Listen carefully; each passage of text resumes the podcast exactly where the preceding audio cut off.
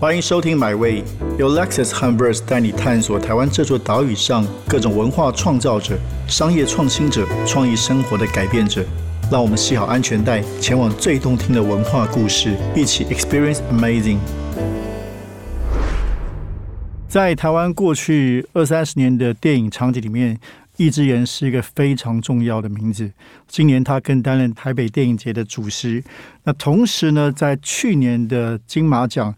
易智言导演第一部的动画长片《废弃之城》获得了金马奖最佳动画长片，并且即将在这个月上演。我们今天很高兴邀请到易智言导演来到我们现场，跟大家谈谈他的创作以及《废弃之城》。易导你好，铁志好，大家好。对，呃，其实这个片，这个大家都。期待很久了，去年底就获得奖。那说实话，我们作为影迷也都蛮蛮好奇的。那当然，我我自己很荣幸，就是之前稍微有机会看过这个片子。那这个月会跟大家来见面，先聊一聊为什么过去拍了这么多著名的电影，但是大满这次为什么想拍一个动画电影，花费这么大的一些，拍摄过程，据我们所知，等下会聊也很辛苦。对，嗯。动画其实啊，走过这一招之后，我大概评估做一个动画大概要花费的时间精力，大概是一般我们所谓的真人电影啊，那个大概是起码是五倍十倍这样子来算。那呃，会做动画的原因，其实啊，其其实。其实老实说了，我我现在回头看我自己做创作，其实是非常啊，最早的最最原始的出发点都是非常个人。嗯哼。那呃，大概是在十年前，就是二零一零年左右，我完成了一个剧本。然后，那这个剧本里面啊，只有一个人类啊，就是我们的主角之一，叫做小树，一个十六岁的男生。然后另外一个重要的主角，其实是一个我们每天都会见到甚至用到的那种红白塑胶袋，对阿袋，对阿袋。然后其他的呃重配角们呃不是的，都是我们所谓的所谓的讲粗俗一点就是垃圾了，就是垃圾。然后讲好听一点，就是我们啊随手丢弃的这种废弃物这样。有的基本上没有没有一个动物，没有一个人。那所以你当你写了一个剧本啊，里面呃所有的角色百分之九十九的角色都不是我们所谓的人的时候，那很自然的这个内容，嗯，就需要啊用动画这种形式来表达，要不然真的不知道怎么。怎怎么拍成这个故事？对对对，没有，尤其像阿黛，因为有人问我说，因为我之前的经历全部是拍所谓的真人电影嘛，他们说，那你为什么在拍摄的时候不用啊？一般他们拍那种叫做 motion capture，就是有一个人的样子，他在演，然后再照着这个人去画。可是我们最重要的主角是塑胶袋，他那个身体的质地，嗯，它的重量。它对地心引力产生的那个那个互动，跟我们人跟动物完全不一样，几乎没有人可以演那种啊，塑胶袋在空气中的 的那个重量，演出来也不能用。所以就说 motion capture 这种这种啊，我们在动画里面会用到的技术。基本上完全没有用，所以就非常扎实，就就只好非常老实的啊，花很多时间、很多的 budget，然后做做了一个动画，这样。所以基本上我觉得那个就是啊，从内容去主导，最后会是什么形式？可是你在，所以你在做内容的时候，并没有完全想到形式，是先有故事。我我做创作其实是有点有。也就真真的非常个人，因为呃，我自己大概写大概写五个剧本，才有一个剧本会拍，所以我在写剧本的时候，我并不确定这个剧本会不会拍。有的是我自己写完了以后，我就觉得没有趣，然后哎呀，干嘛还要花那么多精神去拍这种东西？那有的是写了以后难度太高，或者 那个投资上面的条件。啊，不如理想，就这就这样摆着了。那甚至有的就是写了大概三分之二就没有再写了。所以我在写的时候，基本上几乎到现在为止没有说啊，我一定要跟哪里合作，一定要怎么样的拍，或者要跟哪个演员，所以基本上都没有这种状况。所以我在写这个动画脚本的时候，我基本上觉得是自己的功课，我就是要写这样子一个故事。然后到底怎么拍、如何拍、跟哪边合作，那个都不是在我当时的规划里面。对，所以这个这个故事基本上是一个一个少年，不管你说他是被社会拒绝，或者他拒绝社会，对然后走入一个废弃之城，就充满了各种的废弃物，像刚才易导所提到，从塑胶袋到各种的这个我们的垃圾，但是其实他们在里面就被赋予新的生命。所以往前回到更前面，那你为什么会想要写这样一个故事？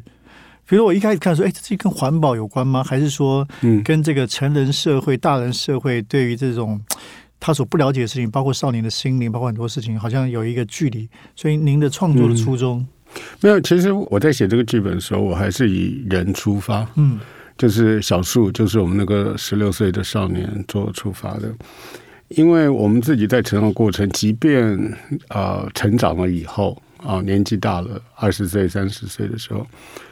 呃，我我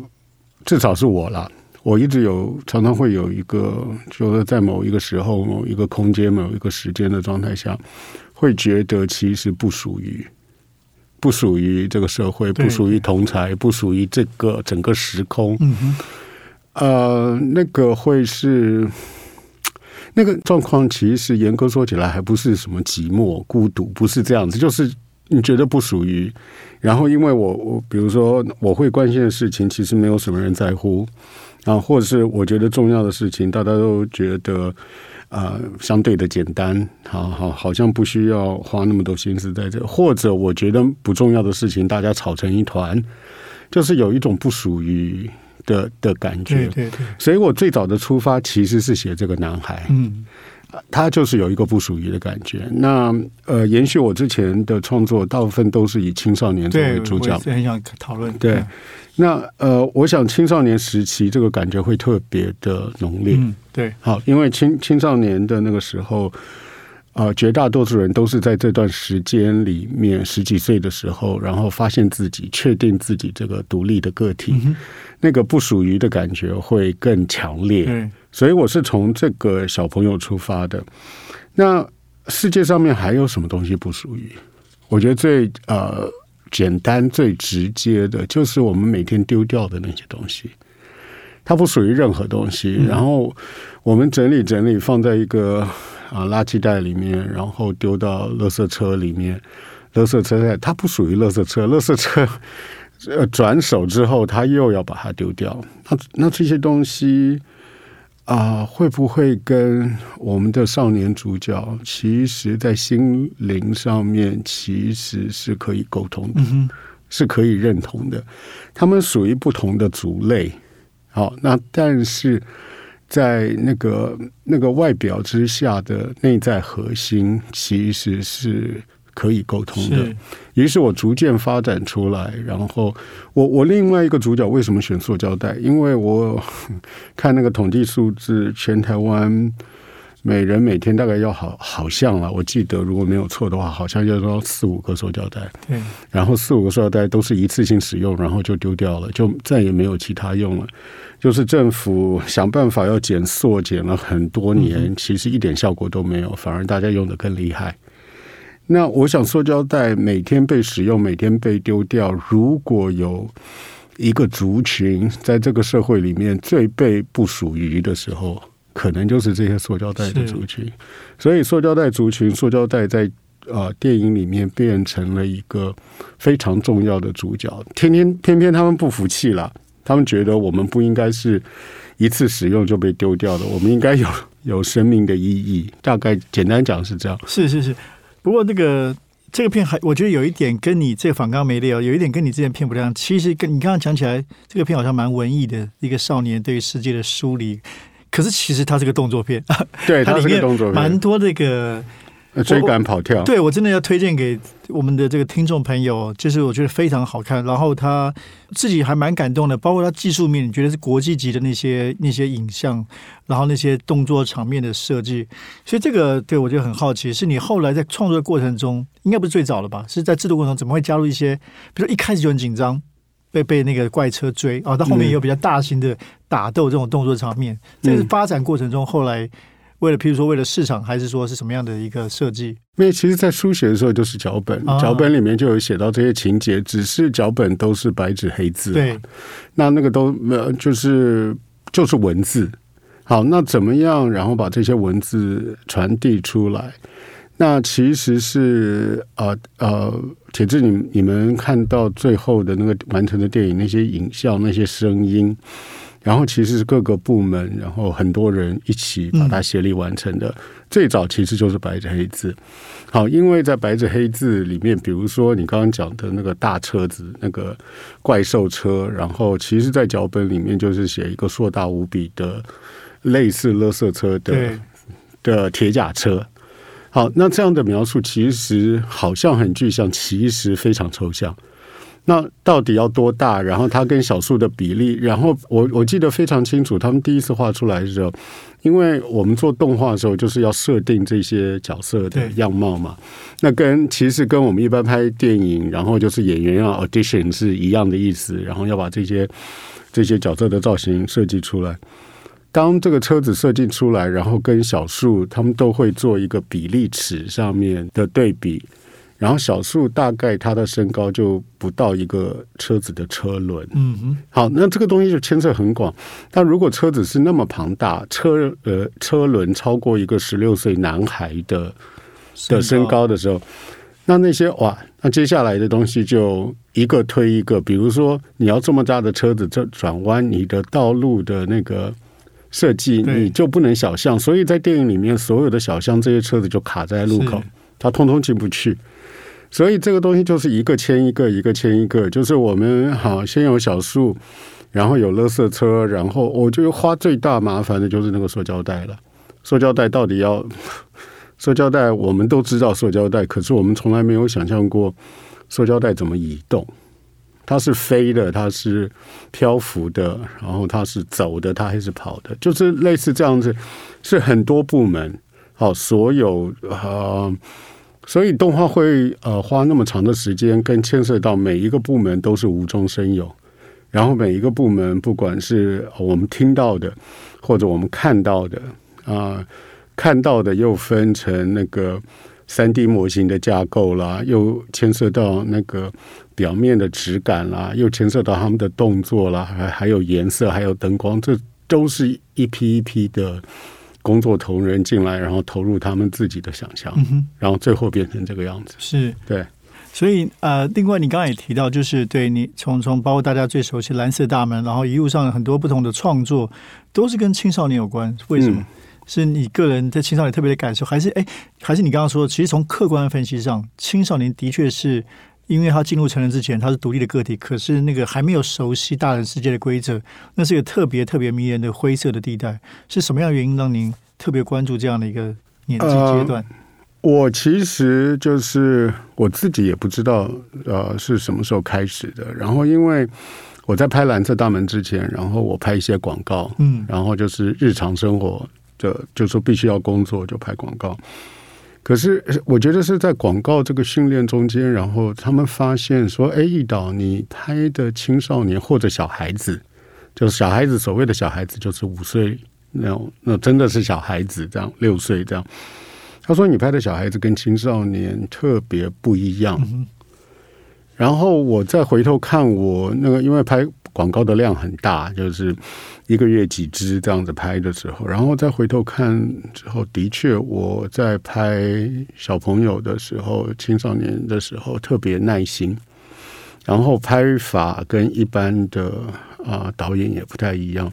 那拍出来的结果也不太一样。我才发现我自己本身个性里面对特别年轻的这些小朋友了，从五岁、六岁一直到十六七八岁。这一个阶段的人特别的，就说当你特别的有耐心的时候，显然你跟这一个族群、这个年龄层特别有某种挂钩。嗯然后我才发现我自己个性里面有这一块。其实我本来也不知道，就是说，我觉得那个东那个概念很简单，你不去做，你不去实践，你不去就没有办法检验。你一旦做了以后，你才发现你自己原来有这一块。那刚好，然后又什么蓝色大门、危险心灵这些接接连着出来，然后都是这个年纪的的题材，所以逐渐的，就说我一下笔，好像也被某一种挂钩勾住，或者某一种制约，我一下笔就是这个年纪。那如果你真的要讲道理的话，我也觉得青少年其实是每个人生命里面最戏剧化的一个阶段。然后，因为他要脱离，不管是呃真正的脱离，或者是一个心态上面的脱离那个原生家庭，而开始要以个人的方式，然后找到自己安在社会上面安身立命的位置。所以你看，现在啊、呃都要十八岁都可以投票，都可以选总统嗯，还不能，啊，逐渐还没有通过这个对对对对宪法修改。逐渐就会有这样子的想法了然后对对二十岁就要你自己负责了。对对，然后法律上面十八岁跟十六岁犯法就是不一样的对，不一样的判决了。那所以真的就是回头看的时候啊、当下可能不觉得，可是回头看的时候，青少年的这个时期真的是生命上面一个啊、非常戏剧化的的的阶段。嗯然后他的不管是压力也好，不管是未来的可能性也好，他都特别的强烈。那那这个其实这一个阶段其实是好的戏剧啊，因因因为因为我们对，因为我们我们做戏剧常常讲说，戏剧里面最重要的一个元素其实是冲突嘛。嗯哼，我们没有没有人愿意看一个电影或看一个电视连续剧里面没有冲突的，大家都很风顺。对，大家都笑嘻嘻的，那个那个就没有办法想象那个东西叫戏剧。所以你你再回头看的时候，那青少年也是一个非常适合入戏的这个这个这个阶段了。所以我觉得种种因素，然后就变成就变成了变成了今天的废弃之城，然后也延续我一路在为青少年书写的这个这个状态了。对还是你刚刚也有稍微提到，你你到现在还是会觉得自己跟这个社会某一部分格格不入吗？是啊，对，铁子你一定也有这种感觉啦是是。是对对，我觉得大家都会在他发现自己的某一部分会格格，比如说那个，因为我做剧本一定要田野调查，那我甚至遇遇遇到一些感觉适应良好的啊，比如说妇女，好，那个我碰到一些妈妈。那个妈妈才觉得格格不入嘞，她觉得结婚生小孩，然后在家里，然后她觉得是是这个社会里面的笨蛋，嗯哼，她觉得她的所有的空间就变成是四面墙，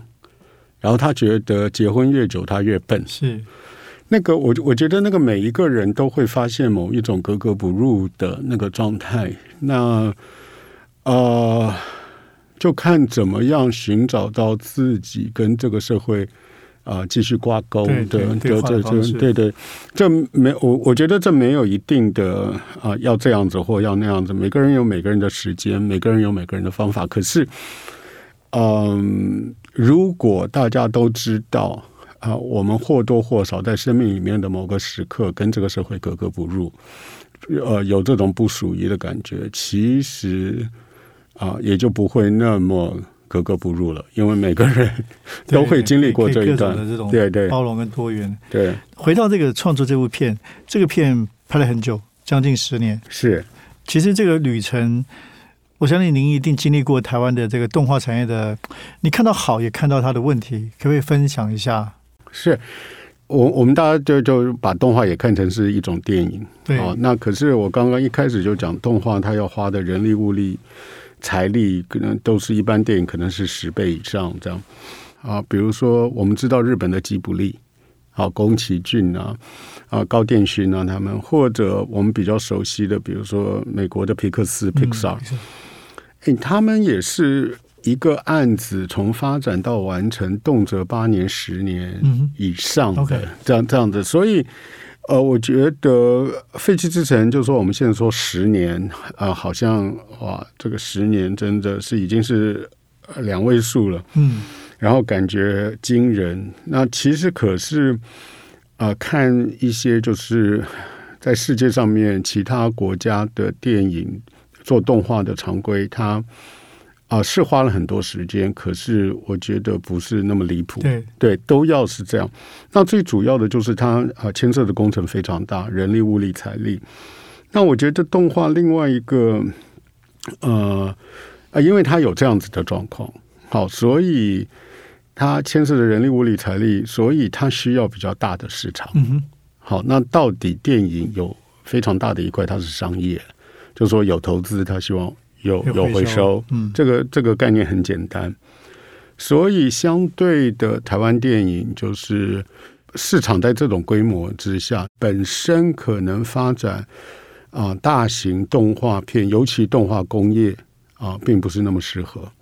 因为就是呃，可以靠一些政府的补助，可是政府的补助也就是啊、点状的，然后是杯水车薪的，然后要一个工业啊、真正的正常的运转的时候，它必须是在市场，然后和就是制作端和销售端，然后达到某一种的可以互相 cover 的平衡。那所以这么多年来，台湾电影啊、台湾的动画，尤其是动画长片啊、一直卡在这个投资跟市场市场规模的问题。对，所以台湾没有几部动画长片了。对但你你讲的就是说，从投资到市场，那中间这一段就是以产业来说呢，你看到你这十年里头，你看到什么台湾动画产业其实很不错的地方，譬如说技术，还是有然后有什么样的台湾嗯台湾其实动画的技术一直是呃顶尖呢、嗯，对，然后我对我们我们年轻的时候都听有七零年代，然后啊、呃帮迪士尼代工啊，然后就是迪士就就是那个迪士尼那个好莱坞的电影，他要找到代工，他一定找到最好的嘛。iPhone 都要找台积电代工，像这种他不会去找到二流三流的代工的公司嘛，所以他一定要所以从七零年代那个呃台湾的动画产业，其实很大部分就是帮国外的电影代工，尤其好莱坞。所以这么多年来，台湾一直有一个技术留在这里。好，可是就像我讲的，那技术再怎么留，他帮好莱坞代工，然后出来的电影是美国电影。好，那帮日本代工，那出来的电影是日本电影。所以台湾一直有技术，也就是有代工的这个状态，可是一直没有很健全的发展出来台湾的动画电影。嗯哼，好，那做出来的东西都是别人的文化的一部分。我是觉得，呃，我我是觉得会有点遗憾啦，甚至有不，甚至感感觉更强烈一点，我觉得是会有点生气。嗯哼，就是帮别人做了半天，然后通通是别人的东西，然后那个，因为因为因为电影这个就是你的原创是美国人，然后美国人把这些原创的东西，然后交给台湾代工，你再怎么做，然后那个它的范围不会超过这个原创，然后原创是美国就是美国文化。那这个东西，呃，我我觉得，如果台湾用自己的技术，然后要做台湾的动画的话，必须就是突破呃呃，只做代工这一块，然后他必须要有自己原创的 IP、自己的故事、自己的人物，然后自己的台湾电影。可是这个就牵涉，就我回到我刚刚讲，这个又牵涉到市场了。对，对，那是不是有正常的投资，然后有一个正常的，不不能只靠政府在那边补助、补助、补助，然后就是那个文化保护主义到了一定的程度，也会撑不下去的。是，对，所以那那好听起来很难解，很难解，没没得解。够大，然后投资不敢，所以，所以可以就是要打破只是台湾市场的状况嘛。嗯所以这个电影做出来，希望欧洲可以卖、可以看，然后可以美国可以卖、可以看。可是这也有一个问题，因为不要想说哦，欧洲市场好大，美国市场好大，可是台湾电影这种亚洲电影在呃法国人眼里，在德国人眼里都是所谓的艺术片。嗯哼，他们的艺术市场也老实说也没有那么大，对，所以真的要要打过去，然后说我的呃电影可以卖到欧洲，可以卖到卖到美国，也不容易，也不容易，因为他们也有一个市场的问题。嗯，那这里面还碰到一个问题，就是嗯，一般亚洲的市场，就是说比如说东南亚啊，亚洲的市场，然后跟欧洲市场、跟美国市场，他们买的产品，他们要的产品的特色其实是不一样的，所以就看要锁定是到底是哪一块市场，然后往那边开发吧。可是如果就是只是完全靠台湾的市场，动画比较难健康的发展。长片啊，我主要是在讲动画长片。那那你有希望透过这个片，除了大家喜欢那个片之外，有引发什么样的讨论吗？我觉得一步一步来呀、我觉得一步步来。然后，因为《废弃之城》到目前为止算很幸运，去年年底啊得了金马奖之后，其实在法国的安息啦，或者啊韩国的富川啊，然后都是呃或者德国的斯图加特，然后这些其实是动画里面非常重要的国际影展，然后他都入围参加竞赛。所以能够希望就是被外国看到吧。就就废弃之城而言，希望在国外透过影展，然后多一些曝光，然后大家的注意度高了以后，然后呃比较帮助麦片，因为投资人还是在商言商。对对，麦片那个东西对我关系比较小，然后对投资人关系比较大，就是看慢慢来，然后一步一步，然后。至少就是让法国人、让德国人、让韩国人，然后现在这个电影又跑到阿根廷去了，在阿根廷影展竞赛，就让拉丁美洲、南美洲的人，然后开始接触啊台湾自己原生的动画。然后我我觉得是一步一步来吧，就是看接下来啊其他的动画同业如何做吧，就是。我们都是踩在前人的肩膀往上走了。来，先不用问阿根廷，先问台湾人好了。问台湾人就即将面对这个市场，因为可能很多的一般的观众可能会觉得，哎，动画还是小朋友看的，包括那些国外的。嗯、可是这个片子当然不是给儿童或青少年。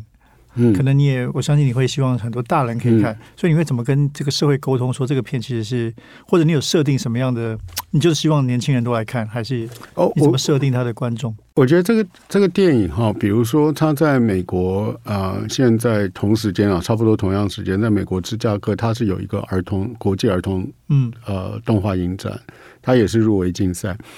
就说在美国芝加哥那边，它定比比较定位说是儿童，儿童嗯、哎，对我们对儿童的观念大概就是十二岁以下，对对。那然后，可是他在欧洲，在比如说法国安息，那是啊、呃、全世界最重要的动画影展。他的目标观众，他影展的时候都会写凭借，他目标观众写的就是青少年到 YA Young Adult。好。那我自己觉得，我我想铁志看了，也看了《废弃之城》吧。那其实这个电影里面有很大一部分其实是跟大人在谈话。对啊，对啊，对，尤其后面，尤其讲到后面，当那个主题逐渐浮现的时候，其实是跟大人在说话。呃，我并没有设定说一定要给哪些人看，我觉得小朋友就来看好玩吧，然后。看一堆塑胶袋飞来飞去，塑胶塑胶袋怎么打架？塑胶袋怎么啊、呃、逃离？勒圾车，塑塑胶袋怎么非常精彩？塑塑胶袋怎么抗争？哦，怎么追赶跑跳？呃，我觉得因为年纪大，然后经历的事情多，他们可能可以多看到一些电影后半段所要讲的主题。哦，不管是关于环保也好。或者是找到自己里面生命的位置也好，嗯、甚至说感性的一面，就是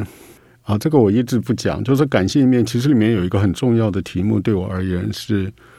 如何跟过去的自己、跟自己最亲爱的朋友说再见。嗯、对，我们迟早要说再见，然后说再见，然后要去哪里？是是，对，那说再见等于说是。呃，跟过去好好的一鞠躬，对你陪我走了那么多路，然后可是我们终于要分离。我觉得这都是还蛮成人的感受，这不是小孩子的感受。所以我希望，就是年纪大一点的，甚至真的已经成人了，然后啊、呃，能够看到我不能讲门道了，就是看到里面对啊内内在的这一块，除了追赶跑跳碰，然后大家呃跑过来呃追过去的这些东西之外，能够看到一些心理层面的。那我甚至希望年纪更大的，就是三十岁、四十岁的时候，然后看到这个电影的时候，能够回头看一看自己可能已经忘掉了好久的青春。嗯哼，对我是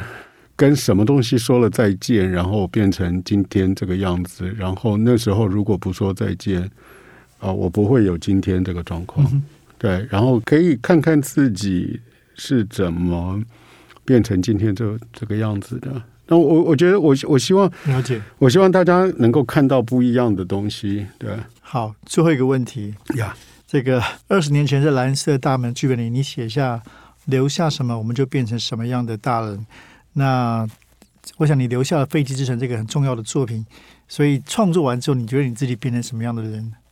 我我觉得这 铁志你们之前给我这些题目，我觉得最后一题最难。那个最后一题甚至有点尴尬，然后我要分析我是什么样的人。那个呃，我我觉得是这样子了。我必须承认，就是说做飞机之城是一个很辛苦的过程。然后我中间学到很多，然后我必须承认，很多时候呃是有伤疤。嗯哼，就是在这个过程中间一定会受伤。好，那可是我呃做到现在，我回头看的时候，我反而对这些伤疤有一点啊、嗯自豪或者骄傲，因为这每一个伤痕里面，它都有一个故事，然后这些故事都变成了历史了。那我变成什么样的人，我其实很难说。然后，因为有这些伤疤，有这些挫折，有这些学习的过程，我多了解一些自己。好，我以为觉得自己不可能撑下去了，撑下去了，或以为我可以做得更好的，其实眼高手低，没有做到之前设计的想象的那个程度。